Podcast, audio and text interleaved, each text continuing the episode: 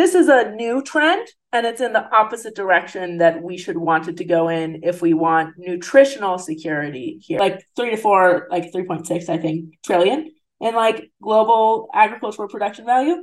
I would say there's an equal amount of operational dysfunction at most farm operations as there is in startups. Like how do you lower the barrier and uh, like open the door and say hey technologists innovators smart young people like we want you to work on these problems and there's opportunities to build profitable, impactful businesses. Welcome, everybody, to Learn with Lowell. Today we're joined with Connie Bowen, co founder of Farmhand Ventures, agricultural investor, maker of the AgTech Toolkit, Yield Lab Institute board member, rugby player, and a dozen other accolades. We discussed many challenges and opportunities in this two to three trillion dollar market that is agriculture. If you're hungry to start a new profession, apply your skills in a new arena, or learn what it takes to put food on the table, and this is the episode for you. Let's stay curious and learn about Connie, agriculture, and the future of food on this episode of Learn with Lowell. I think one of the big things about America that most people don't know about is the fact that America was kind of the breadbasket of the world for the last couple hundred years. It's one of those things that we export to other regions for you know for political benefit, but also economic benefit. And so I'm curious with um with the, like climate change and all these things going on, like how you would rate like America's health for um the future in terms of just our, our economic our economic agriculture regions. Um, Okay, in terms of economic agricultural regions. So with there's a, there's so many different dynamics at play here. So yeah. I think first you kind of have to break ag up. Like you've mm-hmm. got the Midwest, which you just talked about, like the breadbasket, right? Um, but really you've mostly got corn and beans too, um, and quite a bit of livestock. Um, and that corn and a lot of that is going to feed, fuel. That's kind of where it's going, less to food. Then you've got the food side. Most of that currently is in California. That's like 80 plus percent of US specialty crop. So fruit, veg, nut production.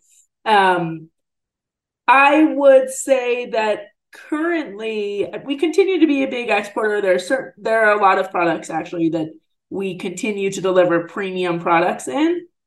And other countries, I would say, are catching up for sure. Plus, there are certain pressures here that are causing problems. I think the number one is labor. Most growers I talk to would agree with that. At any point in this conversation, if you find value in it, please subscribe. It is hugely beneficial and it tells Google and everyone out there that this is content worth watching.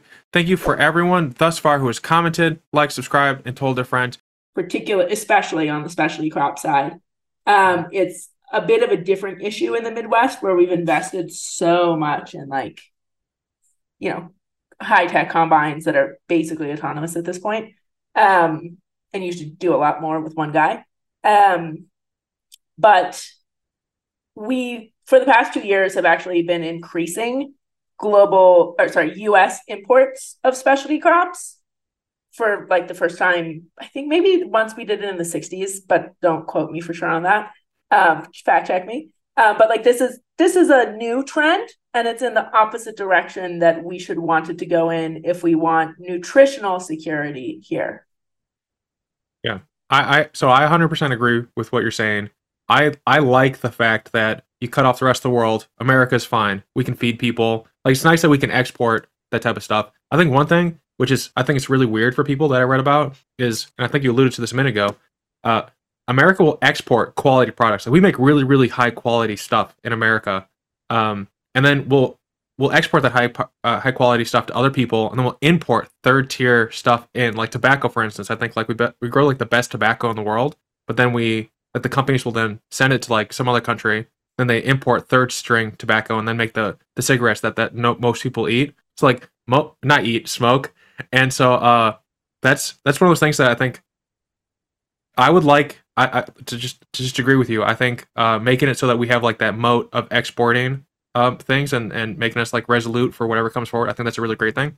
Um, is there so like labor is really the big thing that's making that shift, or what's making that shift where we're being more of an importer? Because there's more than enough land. Like we have tons of land. Yeah, we have tons of land. Um, yeah, I wish I that that feels like a little slight at the like controlled environment ag vertical farm folks who are really feeling um a reality check and like market corrections right now. Um, so I guess one, ag has to be huge, right? Like it has to be a huge industry because like we all eat. So like you've got nearly like three to four, like 3.6, I think, trillion in like global agricultural production value.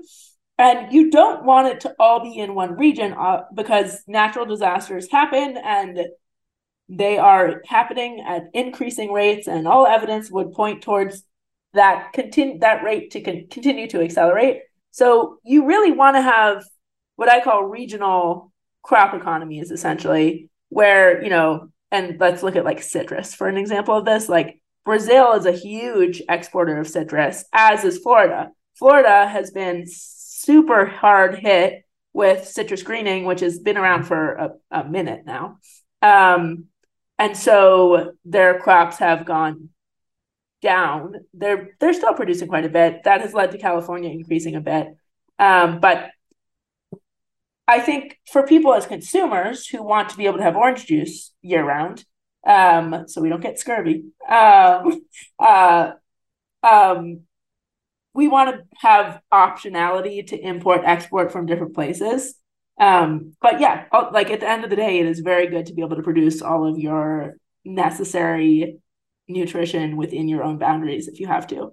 Um so i guess we're in a strong position yeah the, i was talking to a friend of mine in the middle uh, who's a big fan of the middle east and i always tell him i'm a big fan of the midwest and that's why we get along because we all have middle and something we we, we appreciate and uh, they're really they're really going ham on these vertical farms and all these other things. And uh, we were having this, like, this fun debate about like why should America care about vertical farming if we have so much space, etc. Because um, we have a little bit more, and it's been it's been a really long time too. I think this is like something that like Americans don't appreciate because it's been a really long time since we had a famine in America. Like I think China views agriculture much more seriously than America does because we haven't had a, a, famine in a while. I feel like we've kind of gotten ignorant to the fact like agriculture is a huge part of our uh, of our economy, and it's something that we do as like a soft power thing for the rest of the world. And you know feeding people like if some if you're like feeding your neighbor that neighbor's gonna be real nice to you. You know like if you're like even if the yeah. the neighbor's paying for it he's like well i'm not gonna i'm not gonna like walk my dog on his property and like take a poop or something. Like they're gonna be a little nicer. Uh so there's all these benefits uh but there's like unique challenges i think to america given the fact that we have the land um but then it's like how do you innovate when there are i think when i was when i was in high school they were saying that over from 2010 to 2020, about 50% of mom and pop farmers were going to retire. Now we're in the 2020s, so I imagine that trend's even worse. Yeah. And I always wonder, like, how how are we how are people supposed to innovate in a sector that seems quite saturated with like these big, large organizations? Yeah. Okay. Couple things, and I also totally didn't answer your other point on labor. Mm. so, like, labor is a factor in yeah. the decrease in labor intensive crops, which tend to be the stuff we eat. Um, as is drought. I would say that is a major concern from a California standpoint because like we just had like a freakish rain season like we're gonna kind of not think too hard about it for a year and then it'll be a problem again probably um you know give or take um that's one of the key and you know that's one that's one of the difference between the middle midwest and the middle east. Um like that's one of the arguments too for a circular kind of vertical farm containerized grow system. It can be more resource efficient and you can recirculate stuff. And like personally i actually got into ag tech like building um like aeroponic food computer systems. So like just small fully containerized you know environments that you can control all the parameters from from the cloud um, and so I think there can be a there is a role in certain in specific contexts. And even and that might be a crop, that might be a, it's a blend of of variables that sets the context. Um, and I think it is probable that in the US we continue to produce a vast majority of our certainly calories, but I'm going to say nutrients too, um, outdoors. I think there's vertical farms like controlled environment, and then there's also like greenhouses, high tech greenhouses like Dutch greenhouses, all the way down to like polytunnels. Those will increase, especially in the context of climate volatility. You want some degree of controlled environment because, like, in a world where you have no control over your environment, the more you can obtain, the better. Um, but yeah, I don't that's like a, a key difference, I guess. But the one other thing I was going to throw out is like, while we haven't had any famines here, we do have a major nutrient nutritional problem.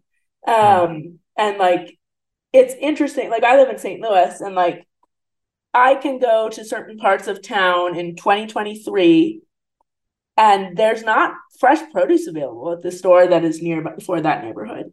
And so like I didn't realize this when I was younger how stark I think the kind of contrast between you know like I grew up with like a health nut kind of suburban mom. Um and like you we have a major nutritional access problem here and that gets you know we could get way in the weeds of like why exactly that is but it, it won't be solved by farmers alone. But i think that one thing we need to do to alleviate it is increase access and affordability of fresh produce as opposed to highly processed foods. Um so yeah. Do you see uh those types of uh, foodstuffs like getting to that price point being like milk where and like think the I think from like the 20s to the 70s we started subsidizing milk a lot so people could afford it so that like kids wouldn't have bowed limbs and like we could have soldiers. It was like actually it actually was a defensive thing, like a yeah. defense thing cuz like people kept showing up and going being 4F because they didn't have like the physical attributes we needed to like for them to fight. Um, do you see for us to have to meet that requirement some level of subsidy or regulation going in there to allow local growers to produce what we need so we don't have like that nutrient um, desert or, or for lack of a better word? Um, in theory, that would be an interesting solution. In theory, that could be part of the solution. Mm-hmm. I I mean, we're in a farm bill, theoretically a farm bill year. My money is on it actually next year being a farm bill year. Um, and the farm bill is like 80% plus of the budget for it goes towards actually like food benefits, like SNAP is one of the largest program largest budget items in it. Um, and then the other component goes really primarily to like row crop commodities and then there's like not there's not a heck of a lot going on there for specialty crops um so you could start to fix that i think that the thing that is true though I, and you were talking a little bit about like um farm ownership consolidation i guess mm-hmm. um what's really ha- there's a great book on this that i like highly recommend to everyone it's or related to this called Farms and Other F Words by Sarah Mock. Um, but like, great name. There's isn't a great name. Uh, but there's like a farms are businesses, right? Like every farm is a business. So ultimately, it's about making money. And what is different about farms than other businesses is like the government can't afford to let too many of them go out of business um, or too much acreage go out of production, right? Um, and so, but we run, we do this weird thing where, like, in this country, well, in a lot of places where we kind of just like trust farmers and we think of farmers as this like special class of good citizen, which is like there are a lot of great farmers, so that's cool. And also, there are like some bad farmers.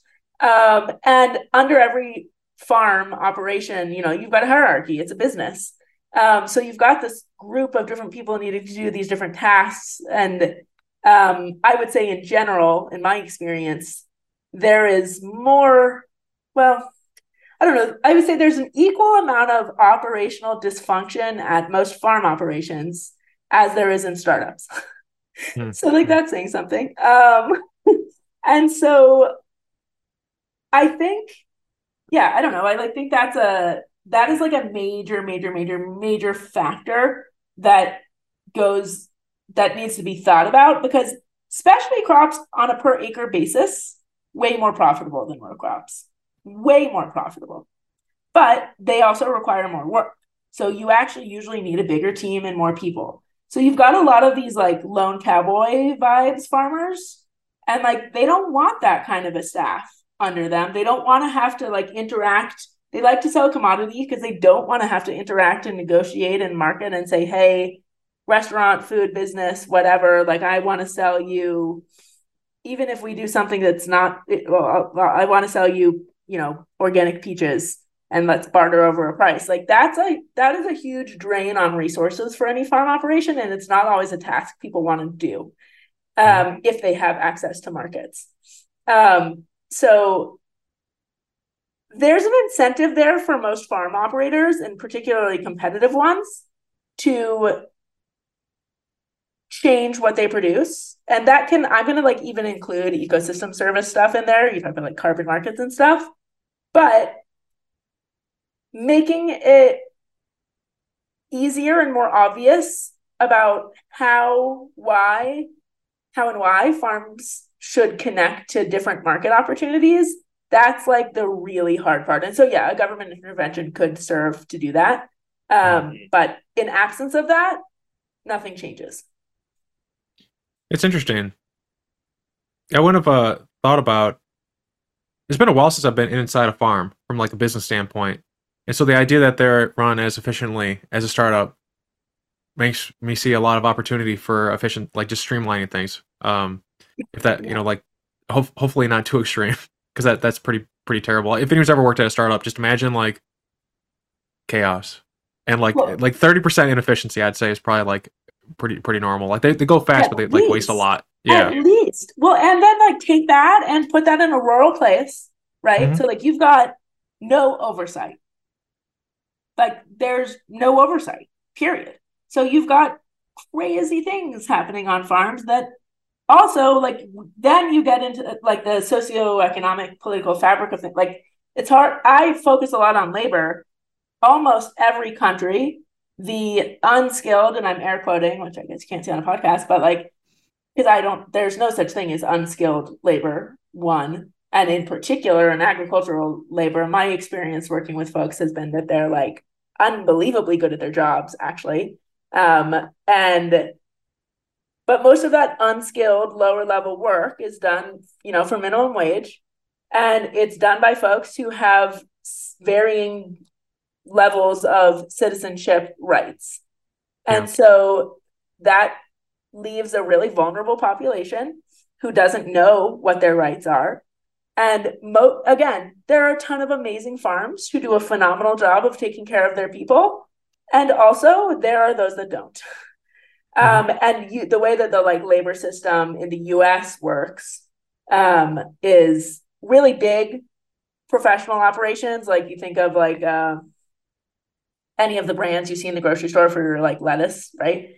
Um, mm-hmm. they tend to have folks eh, generally tend to have folks in house working for them. Um, but the more medium guys tend to use farm labor contractors which technically is like a federally registered thing, but it's basically a simple LLC that typically is run by a former farm laborer who just kind of was like, okay, like I could supervise people, take a cut, and make more money. Um, and like I've I have personally done some like farm management in Oregon, so like I've dealt with FLCs, and there's a lot of dishonest stuff going down there. They tend not to be super professional. There's a lot of instances where workers don't get paid.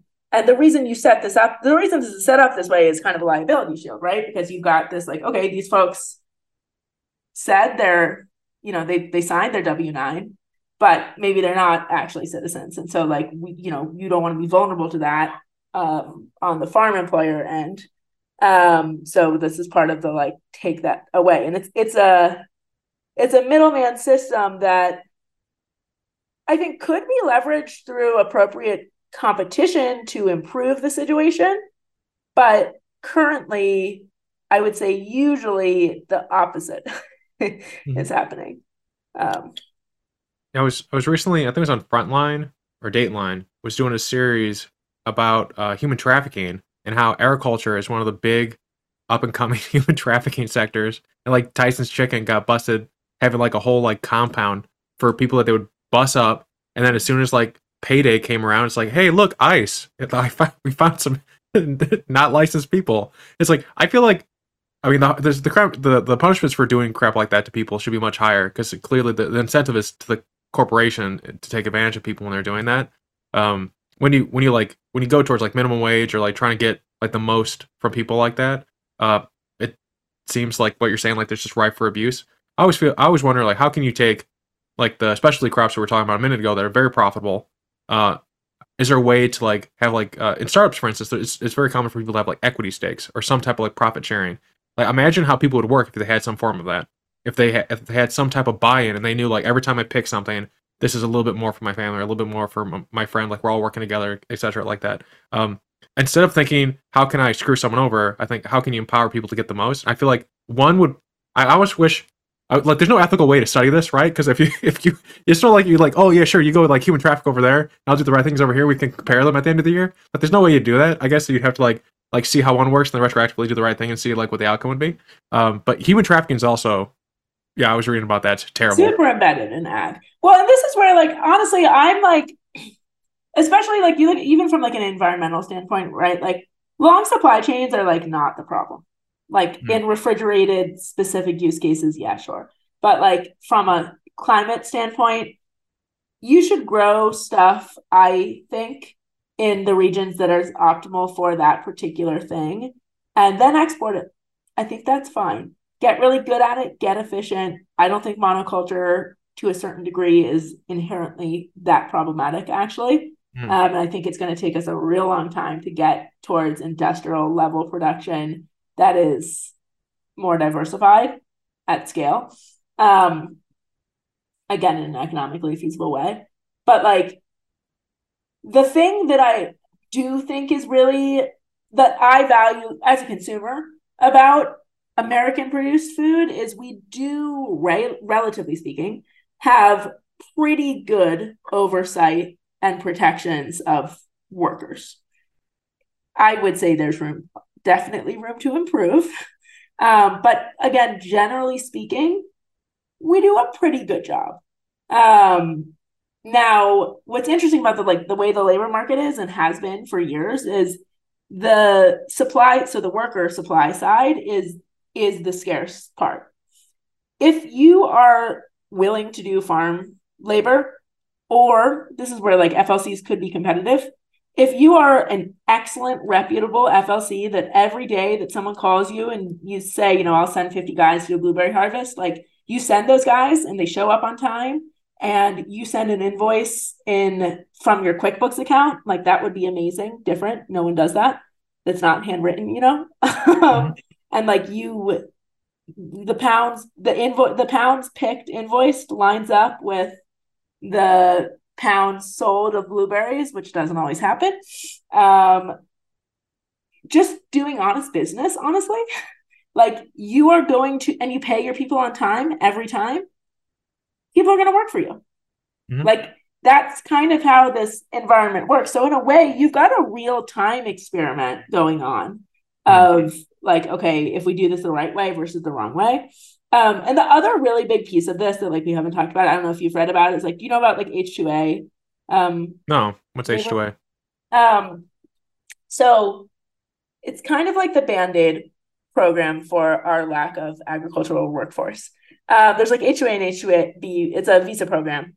Um, hmm. But it essentially says, okay, we will bring in foreign seasonal workers under the H2A program.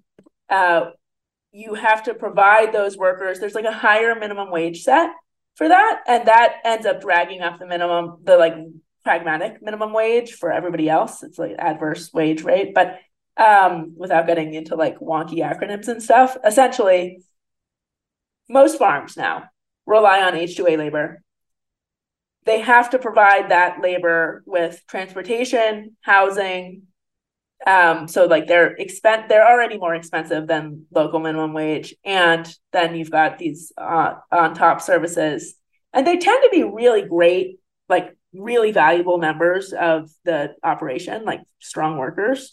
Um, and they're there for you know they they come up, they work for part of the season, they go back down. Historically, much of this program has come from Mexico. Um, that continues to be pretty true, but in different regions, like we've got uh, like in the mid South, you see a lot of um, South Africans now um, coming in. Mm. It, it, so it varies a little bit.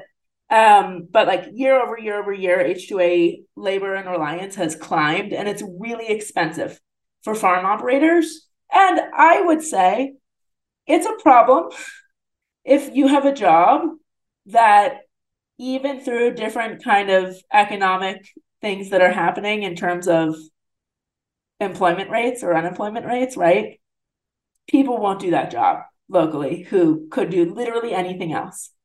So I I mean this is like what I focus on at Farmhand Ventures is like how can we make it work both for the farm operators who have to run a business and make money in usually a commodity context so like they've got a capped upside and how can we make it so that people want to work on farms at every level and like I, that's that has we have to solve that problem. Mm-hmm. and like the historic solve has been uh pretty bad. Like slavery is kind of the history of agriculture. So um it, the problem will get solved but it might be by turning another eye you know human trafficking. So like i i think there are opportunities to solve that in more ethical ways. Yeah. No I, I would think so especially with the modern technology that we i think you referenced at the beginning where in the midwest things are well automated. So you could have just people come up with automated machines and just beast out something great. You sh- i think with all that can in conjunction would make it so that human trafficking would be um, less prevalent.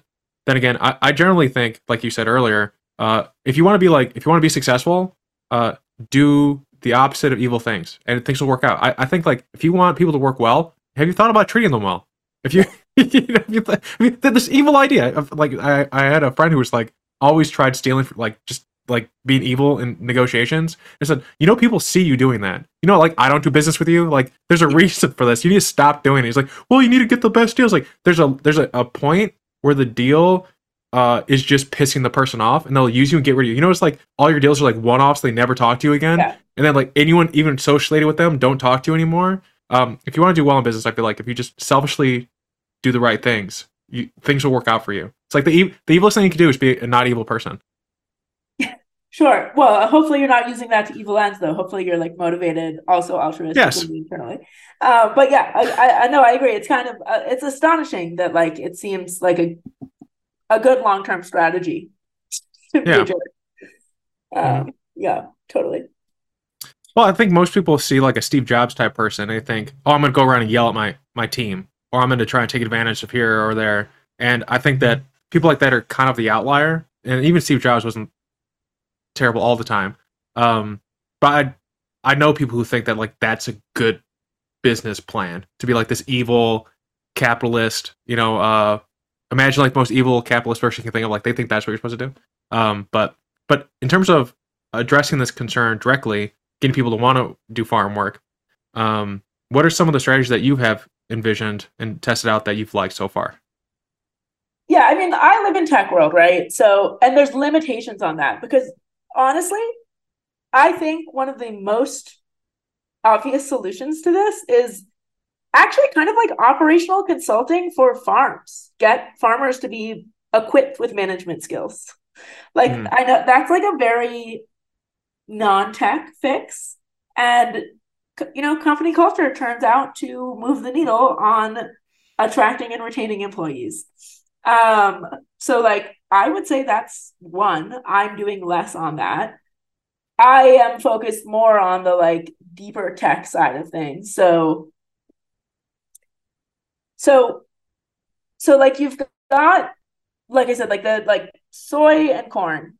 We have mm-hmm. done we have poured so many so much resources into those crops that which is great. Like they're incredibly efficient to produce, they're relatively easy to produce the equipment and the insurance part, like the entire wraparound stuff that exists for them makes them relatively easy to farm. Now, farming is not easy to be clear, but like relatively speaking, there it you can do it.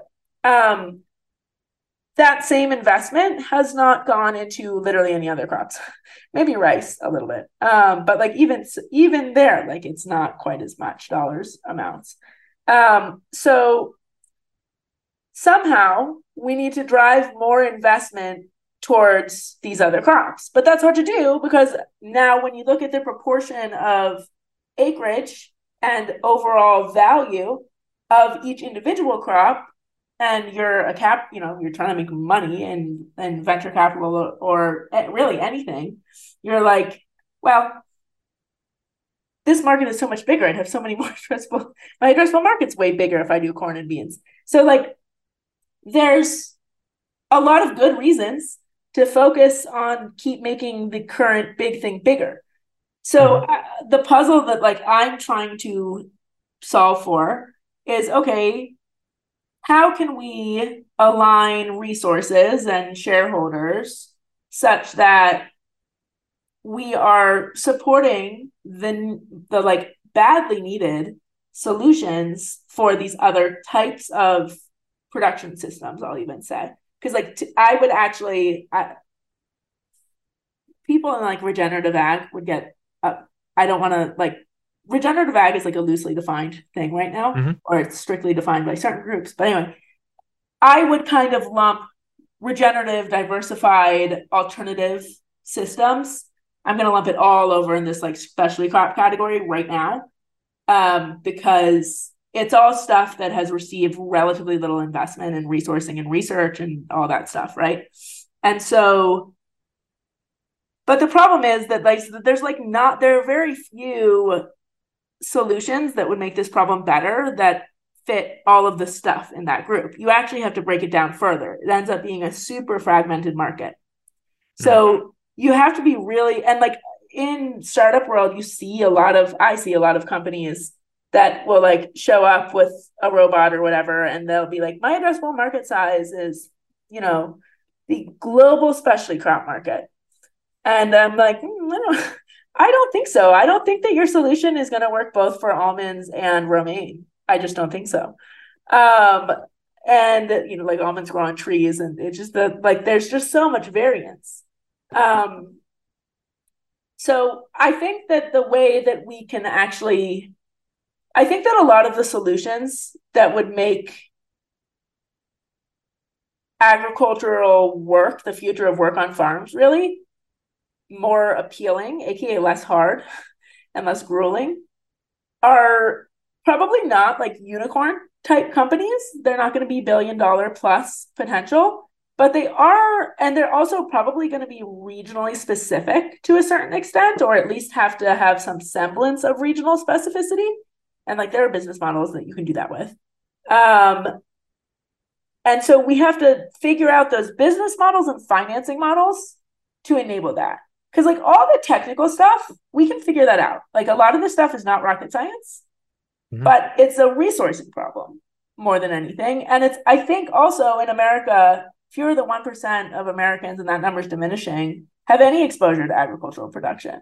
So like how do you lower the barrier and uh, like open the door and say hey technologists innovators smart young people like we want you to work on these problems and there's opportunities to build profitable, impactful businesses that solve for these specific problems.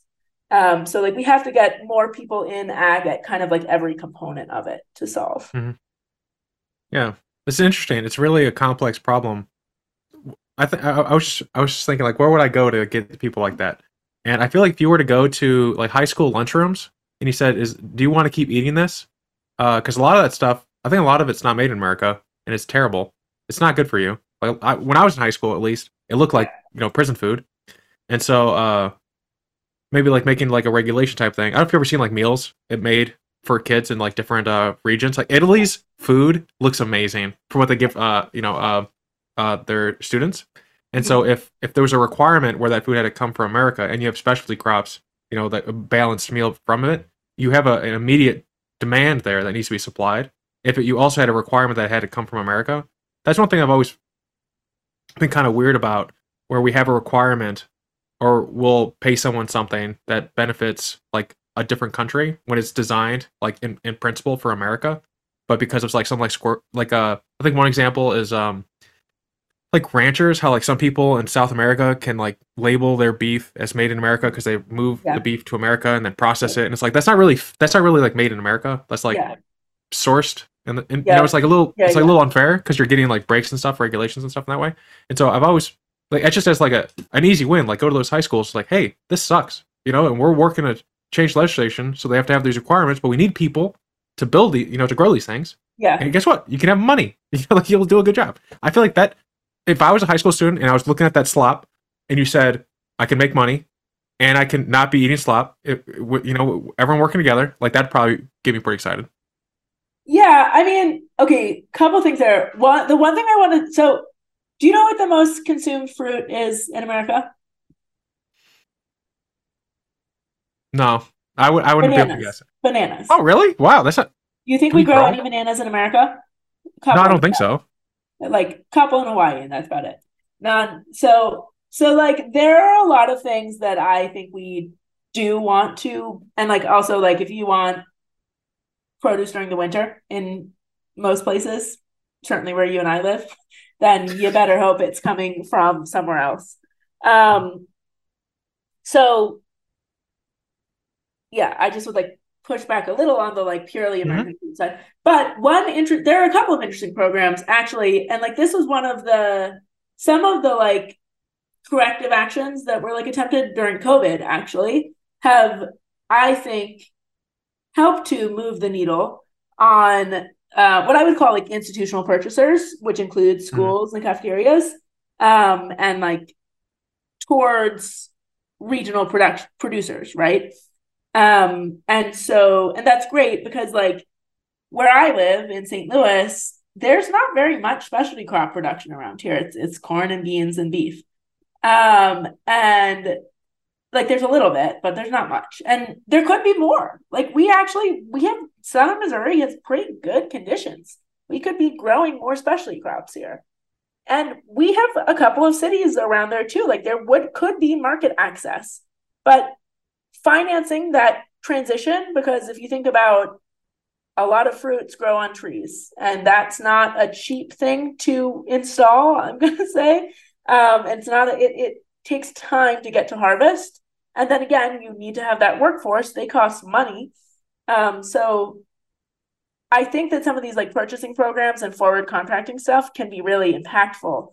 Um, and you're starting you are starting to see more like food as medicine prescription box stuff being federally funded. And you're starting to see more school lunch stuff also be either state or federal or federal through state kind of funded stuff too. Um it's the thing okay there's an interesting project that i worked on I, when i i used to work with AgLaunch um, in memphis and they are continuing to do this work with um, foundation for food and ag research far um, on this like open market consortium which basically the intent of which was to connect small I call them medium growers, medium.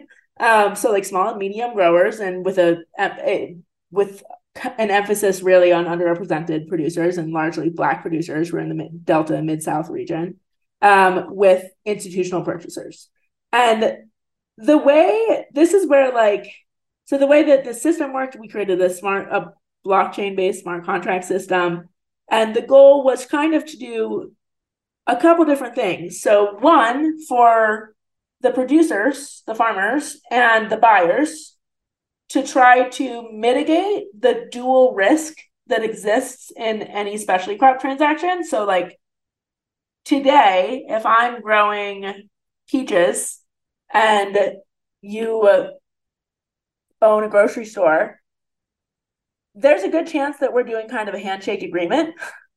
like you've got like a read like a you know kind of bougie grocery store. Like I've I have I've had little transactions like this go down with like brands you would recognize. So I don't want to throw anyone on the under the bus.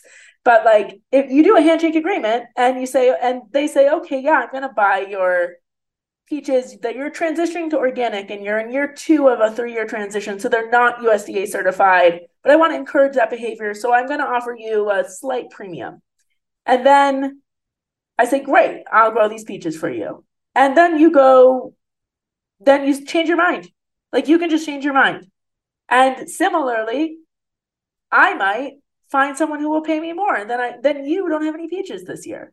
And like mm-hmm. it's it's this dual contractual risk is like a huge issue actually.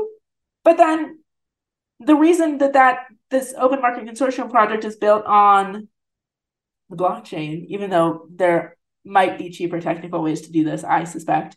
But there also is this level of price transparency that exists in commodity markets that again makes it really easy to operate. Like you can go on a million different apps right now and figure out your regional basis points to sell your feeding coin. Like it's very easy. You can play the market. It's not uh, easy, but it's easy to find information and you can play the markets, right? Whereas with specialty crops, and particularly non-commodity specialty crops. So like you can sell your peaches as peaches, or you can sell them as organic, regenerative, female-owned farm produce, right? Whatever special attribute. But it's right now there's so much opaqueness in that market. There's no way, besides like hearsay, to understand like okay, if I grow I grow peaches in St. Louis City, which would be an interesting thing to do, but like I'm just like on a specific county, right?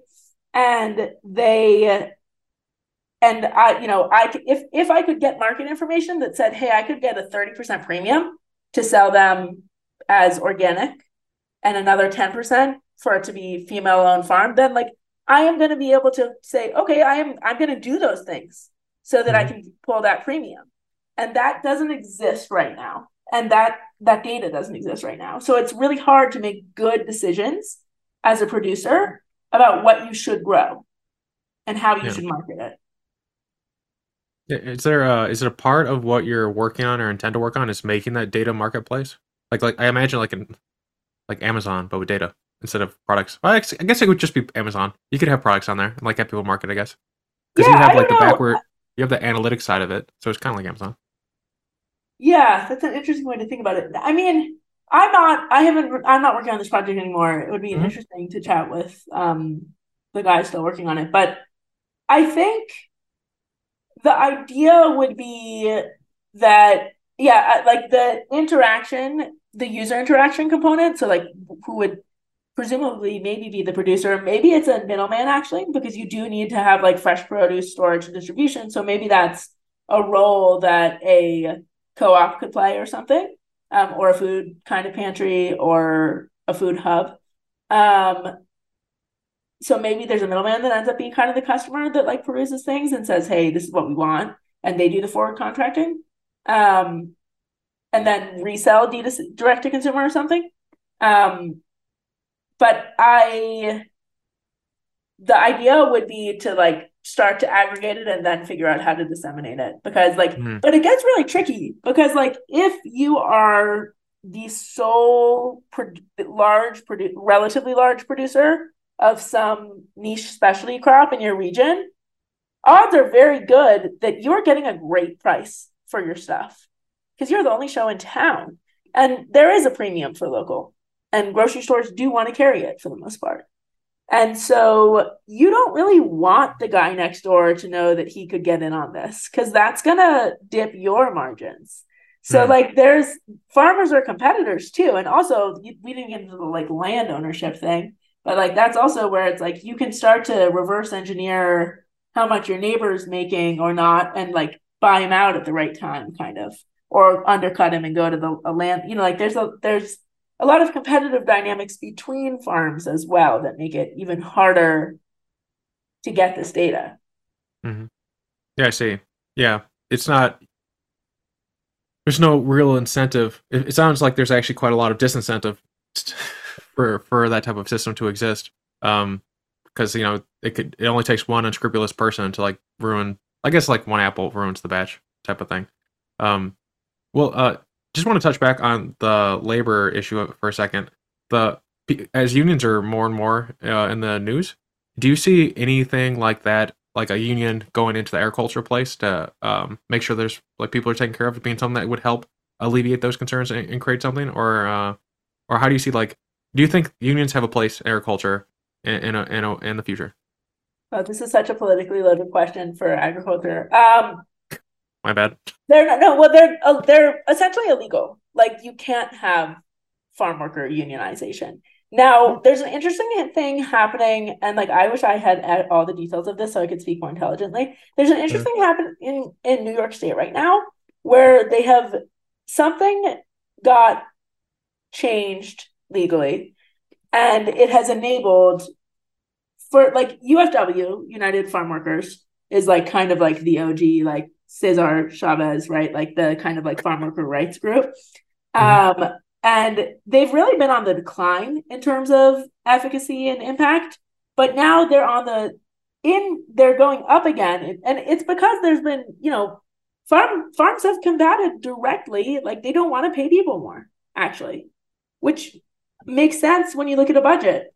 Um, it's a really hard problem to solve because like you can you can empathize with both sides of this equation, right? Um, but no, the agricultural industry has effectively pre- prevented that from happening. And in New York, there have been like I think five new. I don't know if it's technically unions or something like Union Light, but there's some new kind of I'll send you like a civil eats article that you can drop in i think it was civil eats i'll send you an article that you can drop in the comments after this for follow-up on it. Because like mm-hmm. yeah there could absolutely be a role for something like that. But the thing that's interesting that is happening actually again politically is like and you know this is a political hot potato and this is why no one talks about agricultural labor. Um, and I feel like it's worth talking about. So if I put my foot in my mouth, I put my foot in my mouth, you know? Um, but there's agriculture also has overtime exemption in most states. So you do not, you know, normally if you have workers, hourly workers who work more than 40 hours, then you're getting time and a half. Um, California, which again, most of our specialty crops, most of our agricultural workforce doesn't have overtime exemption anymore. Oregon, Colorado, New York, I believe Pennsylvania. Um, there's like two others, but like we're increasingly in liberal leaning states eliminating that. And it's interesting because like I I am a pretty progressive person. Like I very much believe in living wages. And because ag is seasonal, the way that like that annual income works historically has been, you know, it's super lumpy. When you're in season, you make a ton of money and then you go home. But now, because of the remote, so like in a way, progressive politics have gotten out in front of something they don't quite understand, I think. And so, you know, one would think, okay, the consequence of this must be that we're going to now, farm workers will make more money, right? That's good. That would be the goal. But actually, the consequence of it is that farms say, okay, well, you're only working 40 hours this week. And we'll figure out we'll figure it out with that content like that's that's mm-hmm. actually the reality of how it's being implemented and so that's like a huge problem because you hamstring farms and you hamstring workers it makes it even less appealing to work in agriculture because now your net annual income potential is lower so, like, I don't know. I don't have, it's a really, again, it's a really hard problem, and I don't really know how to solve it. There's some, like, you could do some high level subsidy stuff, I guess, that would kind of fix it for a minute. But, like, yeah, I, it's, it's a complicated, complicated problem. Yeah, that's interesting. I wouldn't have, uh, you, technically they should they should be getting paid more, but because of it, you know, it makes sense. The business is like, well, I'm just going to cap you at 40 and then, you know, hire more, like in that way. Um, so then they, they get more. There's that like, uh, in tech, there's that, uh, like the mythical man month, I think is the, the book where it's like more people on a project don't solve the project faster. Uh, but I guess in labor, if you added more par- parallelism with more people, I guess technically you could get more done with the same amount of hours because you just like have them start on the other side of the field or something. So I, I guess there is like a local maximum terms of like yeah, I was people? gonna say there's definitely a local maximum because like right now we're at a point where it's like you're just like starving for oxygen and like manpower, and so it's like no one can be no like you you're take whatever you can get. So you've got some hustlers and some and like it gets even more this gets even more complicated because like a lot of again specialty crop stuff payments aren't hourly actually they're piece rate so they're based on you get paid for what you pick essentially mm. And so that can be good. That can lead to a lot higher payments. Uh, and then, like, you still have the minimum wage. So you still have to pay people the minimum wage. Um, but, like, what ends up happening is, like, apples and cherries are grown in the same regions, right? And so when it's, oh, am I going to get this right? When it, when cherry harvest, oh, I'm gonna flip this perhaps. But anyway, let's. No one really cares, I guess, except for me. That I feel like I'm getting this right. But like, if if you need to do cherry harvest during the same time that you need to do apple thinning, cherry harvest is going to be paid per pound pick. And so you have, if you're a laborer in that region, you have way higher earning potential at cherry harvest. And so while you would normally be down to do the apple thinning, just like you can't be two places at once. So now apple thinning, while it's a smaller uh, proportion of like the overall labor use on an in apple production, it's actually almost a more acute problem because you don't like the people that you usually have aren't available then. Mm-hmm. So like yeah, and like you kind of have to like on a regional basis balance all of that because you we used to have like a super seasonal migrant like migrant seasonal workforce. I think people still think that is what kind of like ag work is, but like that's not really how it works in the U.S. anymore. Um, like that's the you know used to go like Florida and up and around, and like that's not that's not how it works anymore. People tend to be pretty stationary these days, ex- with the exception of again like the H two A workforce, which is is just like binary migratory, I guess. Mm-hmm. It's really interesting. I would have, I would not. It, that's what's really cool about having people like you on, who's like, who's more like, who can go in depth on all these different fields. I grew up on a farm. Uh, I was in 4-H and all these things, but it's like, uh, once once you take like one step out of it, it takes a lot of work to get back into it, in, in my opinion because uh, you know, it's like they don't know you as well. Like I, I used to just walk on anyone's farm that I wanted because I knew everyone in like the, the yeah. neighboring uh like 100, 100 miles. And now it's like I, I wouldn't do that because like they don't know if I'm like you know some bad person or whatever. Um, and I miss it. I miss just like walking on someone's farm and seeing what they're doing and then offer suggestions or just hearing how they you know do their crops or you know work out work with the horses or whatever which is a really nice thing to do. Like most people are very down for that. Yeah, I was uh, gonna say, like honestly, you probably wouldn't have problems. I do. Like, do I know the odd farmer who's got they're got like dynamite mounted to his pump? Yeah. So like, maybe careful of that one. But like, yeah, in general, like I feel like they'll invite you for dinner probably. hmm. Well, there's a. I, I was talking to my wife about this, and I said, you know, if we if you want to go look at a farm, let's just go make like bring a pie and say, hey, we really like the way your farm looks. Slide the pie across. Yeah. Is it okay if we walk it? I, I keep like out. bourbon in my truck. Uh, mm. like like that's the tip. Um, yeah, which is like another great, yeah. Uh, I didn't know about bourbon. I'll, I'll, I'll add it to yeah, my repertoire. I thought pie would work. Pie yeah. would work too. Pie would work too. It's just that like pie, you leave your pie in your trunk for too long. That's not going to go well. That's true. That's true. Bourbon is pretty much good until the rapture. Um, but so la- labor is huge. It's very complex. Um, you're in St. Louis, but you also have partnerships with people out in California. Like you're all over the place. Like you're very like embedded. Um, have you thought? I guess there there's that fun to it. The fact that there's so many different aspects that you can get into at one point in time, so that like maybe hyper focusing on like the St. Louis region or like your hometown or something like that wouldn't be like it could, it could be still as complex. But I, I'm just imagining like a part of the fun of it is you can go from like cherry pickers in Wisconsin to almond growers in California, and then like the problem sets that you're seeing, while dissimilar, also have some level of overlap. So what you learn in one region can be applied to other regions. Yeah. Well, I mean, look, okay, every problem, right? Like the more you zoom in on it, the more complex it becomes. Like, mm-hmm. you know, like I like I feel like you can really only start a company in an area that you like don't fully understand because like the more you know about a thing, the more you're like, oh God, this is never gonna work.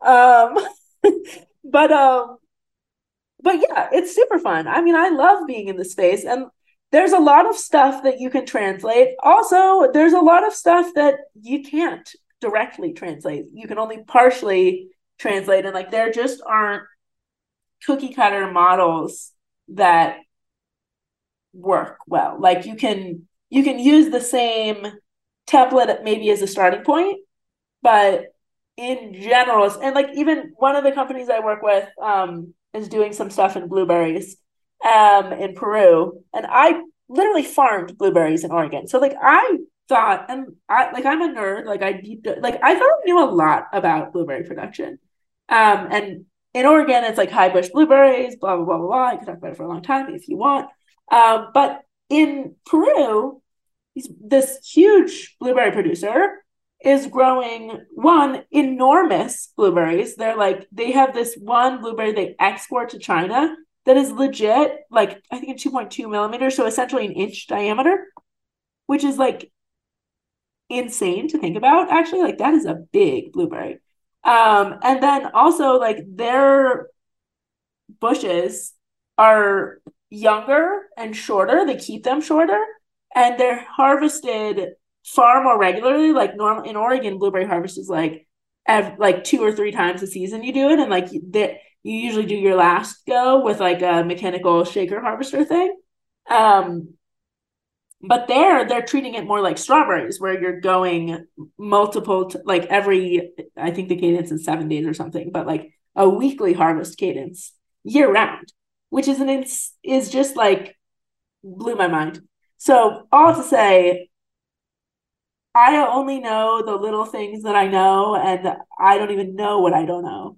Um, and this gets to my point of like this is really a fragmented market. So like this this is the, this is the hard thing. Like there is a huge cost to scale technology between fields of one farm, between farms of the same crop, and then between farms of the same crop but in different regions.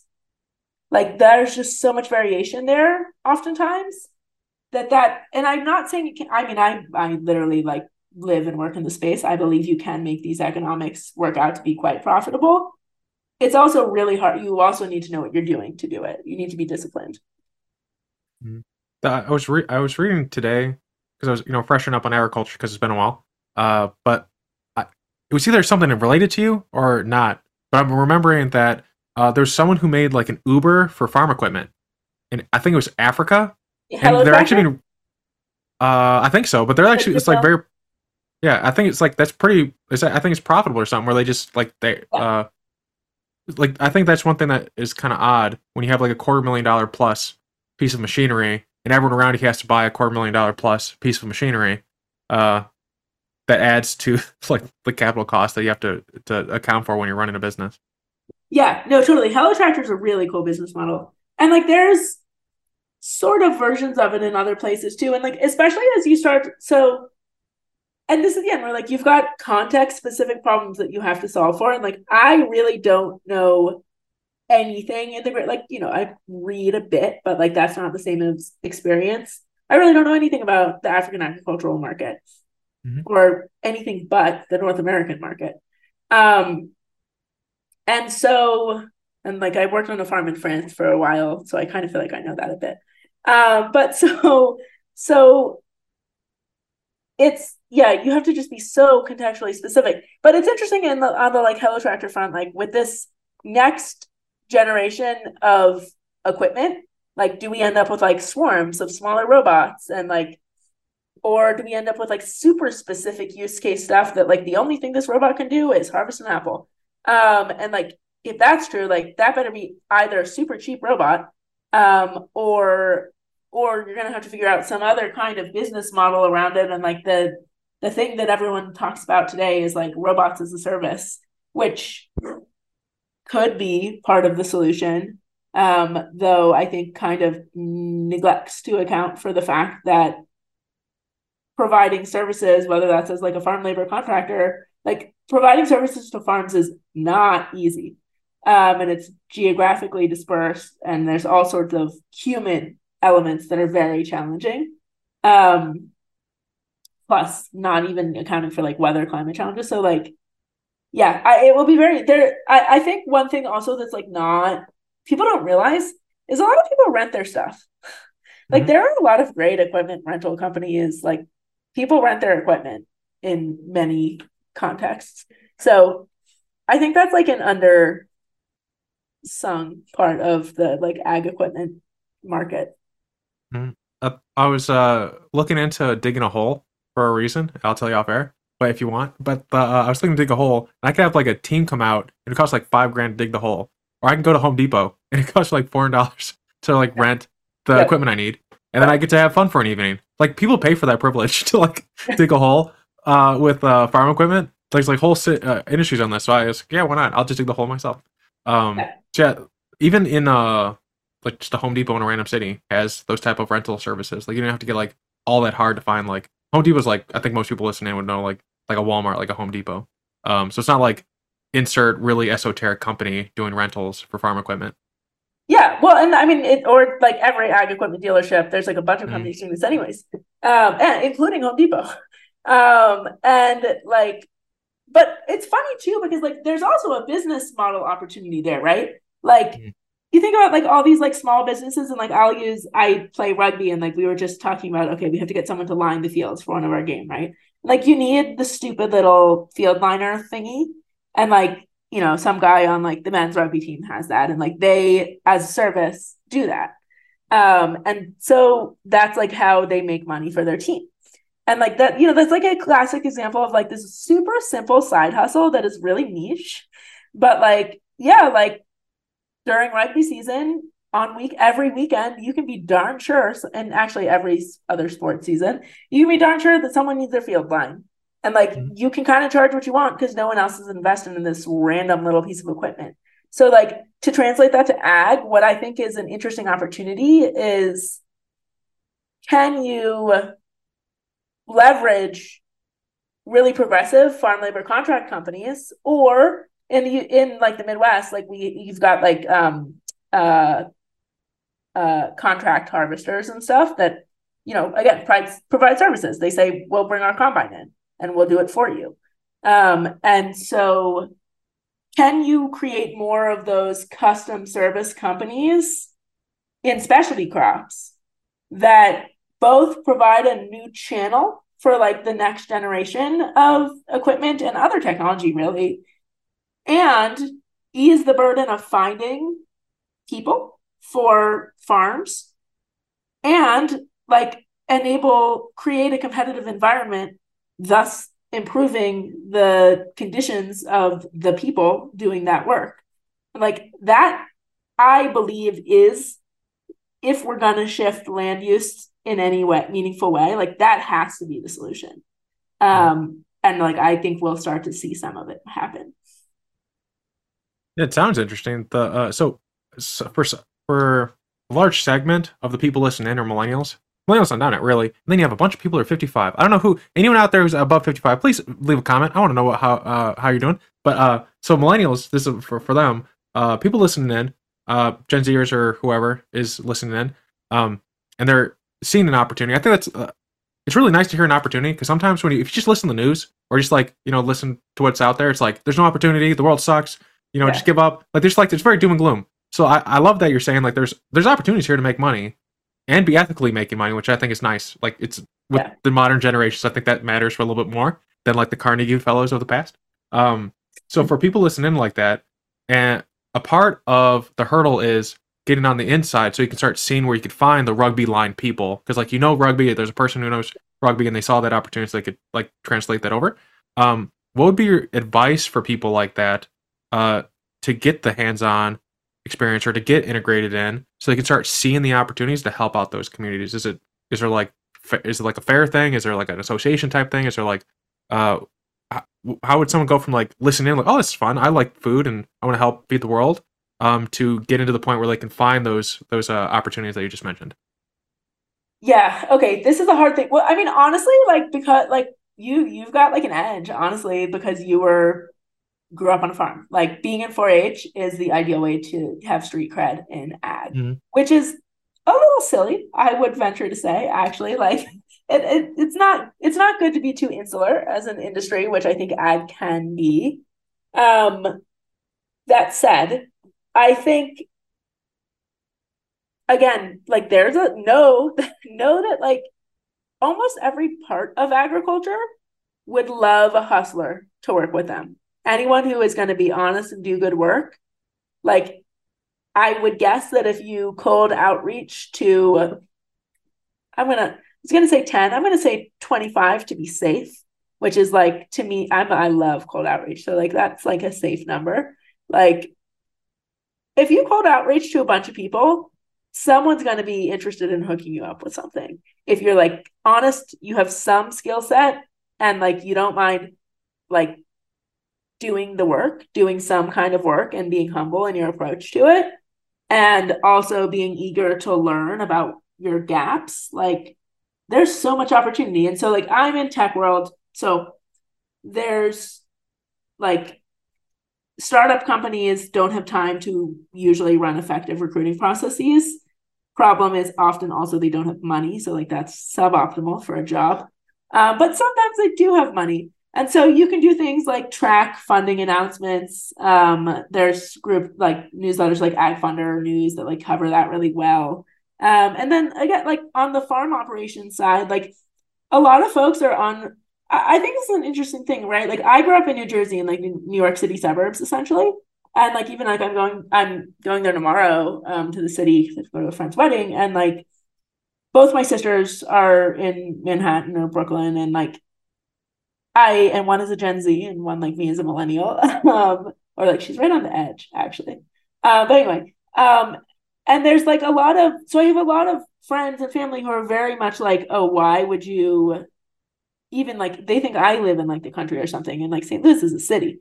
Um, but like there aren't very many people who are willing to relocate or like live in different places, which you do practically have to you at least have to spend a lot like there's you can't really remote farm yet. Um you can do some remote tech work on farms but like you got to be willing to get your booth money and spend time on fields with farmers.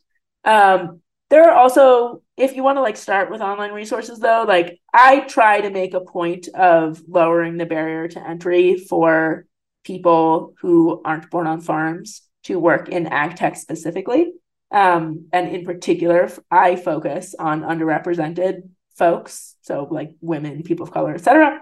Um, and I, you know, that's a factor of like my experience of, of, as being the only woman in the room a lot. Um, and so I have like I have this one resource called the AgTech Toolkit. Like you go to www.agtechtoolkit.com and like that's free and it's got a bunch of resources for like deep diving into different specific crops and like we continue to add stuff to it. Um and like a lot of folks I, again like cold outreach is like the short version of my advice always mm-hmm. cold outreach on linkedin and twitter always work. Well doesn't always work but eventually always works. Yeah i think the some another just like adding on to it, it's like if if you um if you look at your plate and you see something there that you want to learn more about like just pick that. I think sometimes people feel like they have to have like uh like how do you start noticing opportunities start looking at the world around you. And so if, if you're looking at agriculture, maybe look at something like just what you already eat, or go to farmers market and see what's being made around you. Just have like I think cultivate curiosity and ask yourself why a lot. Like Leonardo da Vinci used to have a book where he just would write down like his questions for the day. Like why does it why does a woodpecker have like a weird like a weirdly uh like a triangle uh tongue? He spent the rest of the day just trying to solve that problem. But at a certain point when you start doing stuff like that, uh opportunities will start coming your way because you'll be really curious. And so I think that if you're if you're sitting there thinking like, oh, cold outreach, I'm, I'm like nervous, like then then it's like, you know, what version of it and stuff like that. I think look at what you're already eating, look at your local environment, and then just like you're saying, like people are really nice. And you, for one one reason, on your on your LinkedIn, you literally say like, hey, you can reach out to me. Just you know, I'd really appreciate if you told me why. You know, just yeah. like give me like a little yeah. bit, give, give me yeah. something so I can have a nice conversation. Uh, which is really nice. Like you like really re- uh, reducing that barrier entry. Um, it's funny though. I was going through my like LinkedIn messages. I think last weekend, and so now I have like a like over like and I also I don't accept LinkedIn requests until I've talked to you, but I will mm-hmm. send you my Calendly so that we can talk and then I'll accept your LinkedIn request. Right. Because mm. like I just don't it's honestly because I am bad at remembering people. So it's like a personal almost using LinkedIn as like a really broad CRM. Um but yeah, so now I'm like deeply underwater in in like calendar invites. But it's frustrating because like I truly like I don't care about people's resumes and background. Like I never did a formal internship in my life. Like I worked in restaurants and lifeguarded and stuff. Like I don't care about what you've done necessarily so much as like you know, I have limited resources in what I do now, but like I care more about potential usually in interactions and intent. And so like yeah, I like definitely be very specific when you cold outreach because it just helps the other party be able to be like, oh, like you're not right for me. But even like I'll have folks reach out and I'll be like, I don't think you're right for me. I think these three people are right for you, and I'll pass your deck to them or whatever. Um, yeah, you got to be specific. Yeah, I think the I think taking the other person's uh, point of view and then think what reasons would they say no would all, also helps. Like when I'm like reaching out to someone, I think like why would someone immediately be like not worth my time, not worth my time. It's like if you're being really vague, being very open ended. Sometimes it's a nice thing if you're like specific. Somehow specifically vague is the thing.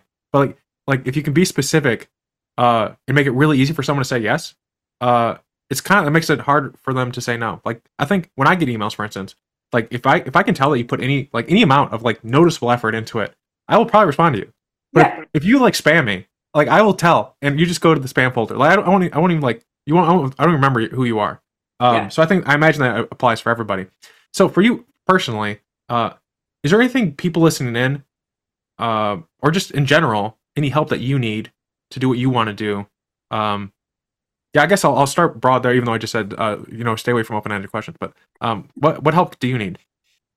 Um, I um so I mean like I'm building my own firm, right? Um mm-hmm. I can't like explicitly ask for some of the help that I need because that would be soliciting, so I can't do it.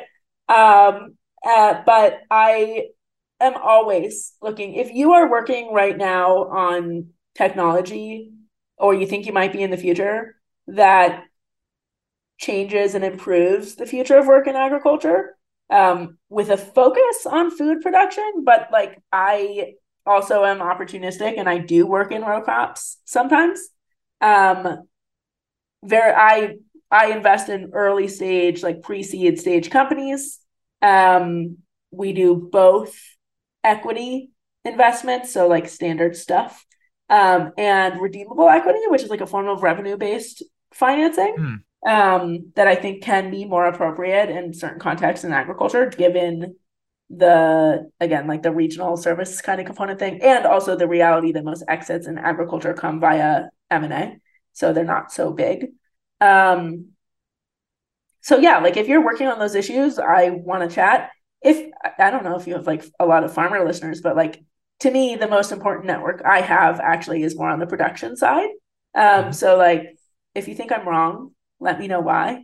I'd love to like learn from producers always. Um but yeah, I don't know. That's kind of that's kind of my ask, I guess, today. Yeah, and if there if anyone listening has an idea to solve any of these any of these big you know labor etc type problems, I, I, imagine you're like the first person to be like, I, I want to read that comment.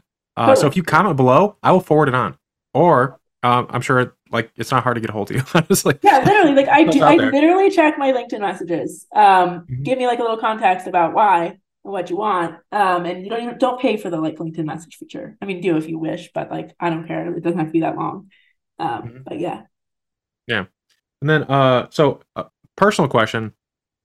Why rugby? You were born in uh like I I don't know anyone. You're the first person I've met who's uh who plays rugby. What what uh drew you to that? I actually I played lacrosse in classic northeastern things. Mm-hmm. I played lacrosse in college. Um and I like am extremely competitive, like problematically competitive, perhaps. And I like to the point, like I can't be in like a casual beer league kind of kickball thing. Like I'm gonna be like angry at people for like messing up. Um, and so yeah, I found I had a friend here who played rugby in in St. Louis who played rugby in college, and she said they were competitive, and I showed up, and they are. In fact, we have a competitive team, and we like practice hard, and we play to win, and I love that. Hmm. Is it is it one of those sports that's like football in, in terms of like having to worry about concussions, or do you guys? I I, I all I, I know actually, is rugby I exists. Can't watch football anymore. No, now that okay. I know how to like no, because technically in rugby, like your the rules are that like you are responsible if you're doing the tackling to safely bring that person to the ground. So like you go down with them. Like you can't clothesline people and stuff like you can in football, and like you don't wear you wear a mouth guard. That's it. Um, so like I think because of that, like also honestly, like I have like some men's rugby teams are stupid and do stupid like clothesliney stuff. But like women's rugby generally, like also like look, we're like I'm like 29, like we're kind of old, you know. Like we're not trying to delude ourselves that we are going to be professionals anytime soon. Like you know, like it's a little more like we would like to be able to walk tomorrow, ideally. Um, uh, though I have like this time last year, what are we in September? Like a month ago last year, I like fully broke my ankle, which was a bummer. Um, so I'm very, I'm very appreciative of walking still. Um, yeah, I don't know. It's so it's like, yeah, there's like a concussion risk, but um, I haven't had any issues, knock on wood. And um yeah, I don't know. It's like it's not that high of an injury rate relative to other contact sports. Is it like so? I'm familiar with disc golf and how it's kind of raising to something where you can watch on online yeah. uh, for like what you do, like disc disc golf type thing. Is it is it something like that? Like, is there like a, a league where people can like tune in and like cheer you on? Uh, we are not quite so legit that we have like streaming mm-hmm. stuff, but like I don't know, it's cool. Like my team is called the St. Louis Sabres, and like what that it's actually one of the like first women's specific rugby teams, period, like independent teams. Um, and like there was like a little exhibit at the history museum for a second, and yeah, like it's it's just like a it's you know what's interesting about rugby too is like the people who play are just chiller it, like I don't know. Also, this is maybe again like I feel like lacrosse reputationally is a very uh, elitist group, perhaps. Um, so like I'm comparing maybe extreme opposite ends of the spectrum, but there's something about rugby that's so collegial and even like you know it's a social sport. So like and you know we're a relative we're like a d2 rugby team so like we're a relatively social league like every now and then lindenwood university is near here and they have like a very good college rugby team like they're all young and fit and recruited and they really destroy us when mm. we hmm. play them um, but like you play another team and you know you're like really you're literally like trying to hit people as hard as you can for the game the match but then afterwards like you hang out together. And it's very mm. social and like you're you know like you hit someone and then you help them up. Like it's a really it's a cool vibe as a sport. Like it's just i like it a lot. It's nice. It sounds nice. When I, when I played football and I, I would try to help people up that I just knocked down. They looked at me like I, I was spitting in their face. Yeah, no, that's not, like, like yeah. not like that. It's like a yeah. it's like a nice vibe mostly. You know, every now you know, again, competition every now and then. Sometimes you have to get angry at the other person for some reason, but again, like you usually people get right over it. Yeah, and then uh, so you you have mentioned that you like to uh mentor and help people in particular that are uh female or people of color. Um, mm-hmm. being the fact that you in a room of 10 people you might be like the one one in 10 in terms of like yeah. the female population. Do, do you have to fight to be heard or anything like that uh in this field? Like in terms of uh like if you say hey guys i think we should go left are they like oh a woman saying it and they go right just like you know to be obnoxious or anything? Or uh is there basically is there other is there is there a level of strategy that you have to implement to make sure that your voice is heard so that you can continue to just be a great leader that you are? Um Probably, honestly, yeah. I mean, like, this is like a hard, this is always like a weird question to answer, right? Because it's like, mm. I'm just doing what I'm doing and like, yeah. and I'm making it work. And yeah, definitely, like, you get a lot of the like, I say something, then someone else has an idea that is my idea. And then we do it. And so, like, I could be upset about that. And on certain occasions, I actually am. But on another level, like, okay, well, if we're doing it, that's great. Um, and like, I am not precious about credit, so like that sort of thing doesn't really particularly bug me. I I don't think. Um but like yeah, I mean there are definitely contexts where like fundraise like fundraising, it's much harder to fundraise as a woman, period. Um and it's much harder and then like add on any additional things to that, mm-hmm. like it just gets worse.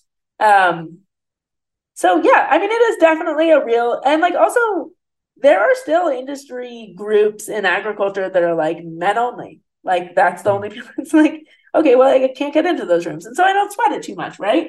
Because like generally the like I just try to be excellent, and usually people who are also trying to be excellent, and those are the ones who move the needle forward, want that. So that usually kind of helps. But like it's hard, and like sometimes you have to vent about it, and like I don't know, like it's it's it could be better. It Could be better than it is. Mm-hmm. Yeah, I think uh, Bill Burr is a comedian, and he was asked a similar question. Uh, like a woman asked him, like, how could women do better in his field or whatever, and he basically said, just become undeniable, versus like do anything else. Like just be so great at what you do that you make everyone bomb around you. Like when you do like up on stage, yeah, like yeah. people come after you. And I've liked that for an answer for like I've liked that as an answer for any time. Uh, if I'm ignored or whatever, it's like was I undeniable in how I spoke? Um, at the same time, if you if you say something and like two minutes later someone says the same thing, you, like like personally, if some if we were in a group and someone did that, I'd be like, I'd like attribute a, credit because that just seems like a socially uh, rude thing to do. Uh, but you know, sometimes it happens on accident. But I guess if it's a, systemic issue, like you're. It's good that you can let yeah. the, the water roll off of you, but like, yeah, I, I would find yeah, no, it kind of irritating like, for you. Call it out, like, I, and like I like to think that I am. I'm like not really a quiet person. Like mm-hmm. I will say what I think, um, and I like to think that like when that happens to other people, like I call stuff out generally. Like I the dog that would happen. Um, yeah. Hey, Echo. Chill. Uh, I, I, you know, like I try to leverage my privilege where I have it to make things fairer. But you know, it, it's crazy, right? Like the thing is, like, okay, just be excellent, just be undeniable. It's such a double standard because, mm. like, what gets so frustrating is when you get stuck organizationally or decision wise behind a mediocre guy whose yeah. dad is rich or something, you know? Mm. Like, so, you know, like, yeah, uh, that's the only game I can play because I want to win. And maybe we should look at that. yeah. The, uh, one of my favorite uh, instances of a woman uh, standing up for herself in this way. So we were in a. Uh, I will like not name names, so I just think it's a really funny anecdote. Uh, she, we were in a group and like we were all suggesting ideas to solve a problem, and uh, so she literally just said, "Hey, I think we should go left." And like like ten seconds later, a person said, "I think we should go left," and I think no one else, like the pause, the interval between those two things were so close that people just said, "Oh, that's a great idea," and they attributed it to the second person. Yeah. And I was really like, guys, that was actually.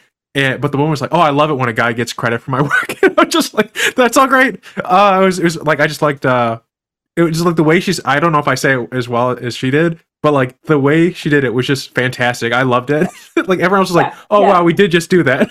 it was yeah. just, I love it. Uh, when people stand up for themselves, I think it's a. Uh, I like it when people do that. I guess so. Um, but for your for your work, uh, is there one place in particular? I know you have a Twitter, but uh, maybe it is Twitter, and I just uh, spoiled it. But is there one place to stay up to date with everything you got going on? Uh, I'm trying to be better about my social medias. I hate social media, uh, but yeah, I guess Twitter, LinkedIn. Um, yeah, and Connie Bowen on Twitter, Connie Bowen on LinkedIn. Um, and I have a newsletter called Agriculture is for People, just a Substack. Um, I will push something out actually probably tomorrow. It's real wonky, you know, like it's very ag ag labor oriented. Um, but yeah, that's I guess those are like the main areas. And like we have a, our website has frustratingly little on it, farmhandventures.com. We'll have more presence once we get outside of uh, fundraising kind of stuff. Mm-hmm. Well, I think you know if you ever were to do like a ConnieCon, I, I'd I'd go to that. You know, like uh, I think it'd be fun. You know, with all these uh, different areas that you're in, I bet you could get like the interest there. But uh, I'll definitely have the Substack in the show notes. Um, that that being said, I want to be respectful of your time. So, Connie, I want to thank you for coming on today, keep people excited, educating us on the many different issues plaguing the agriculture sectors, but at the same time highlighting that there's a lot of opportunity here. So, thank you so much for being here today. Yeah, thanks for having me. It was always it's always fun. Appreciate it.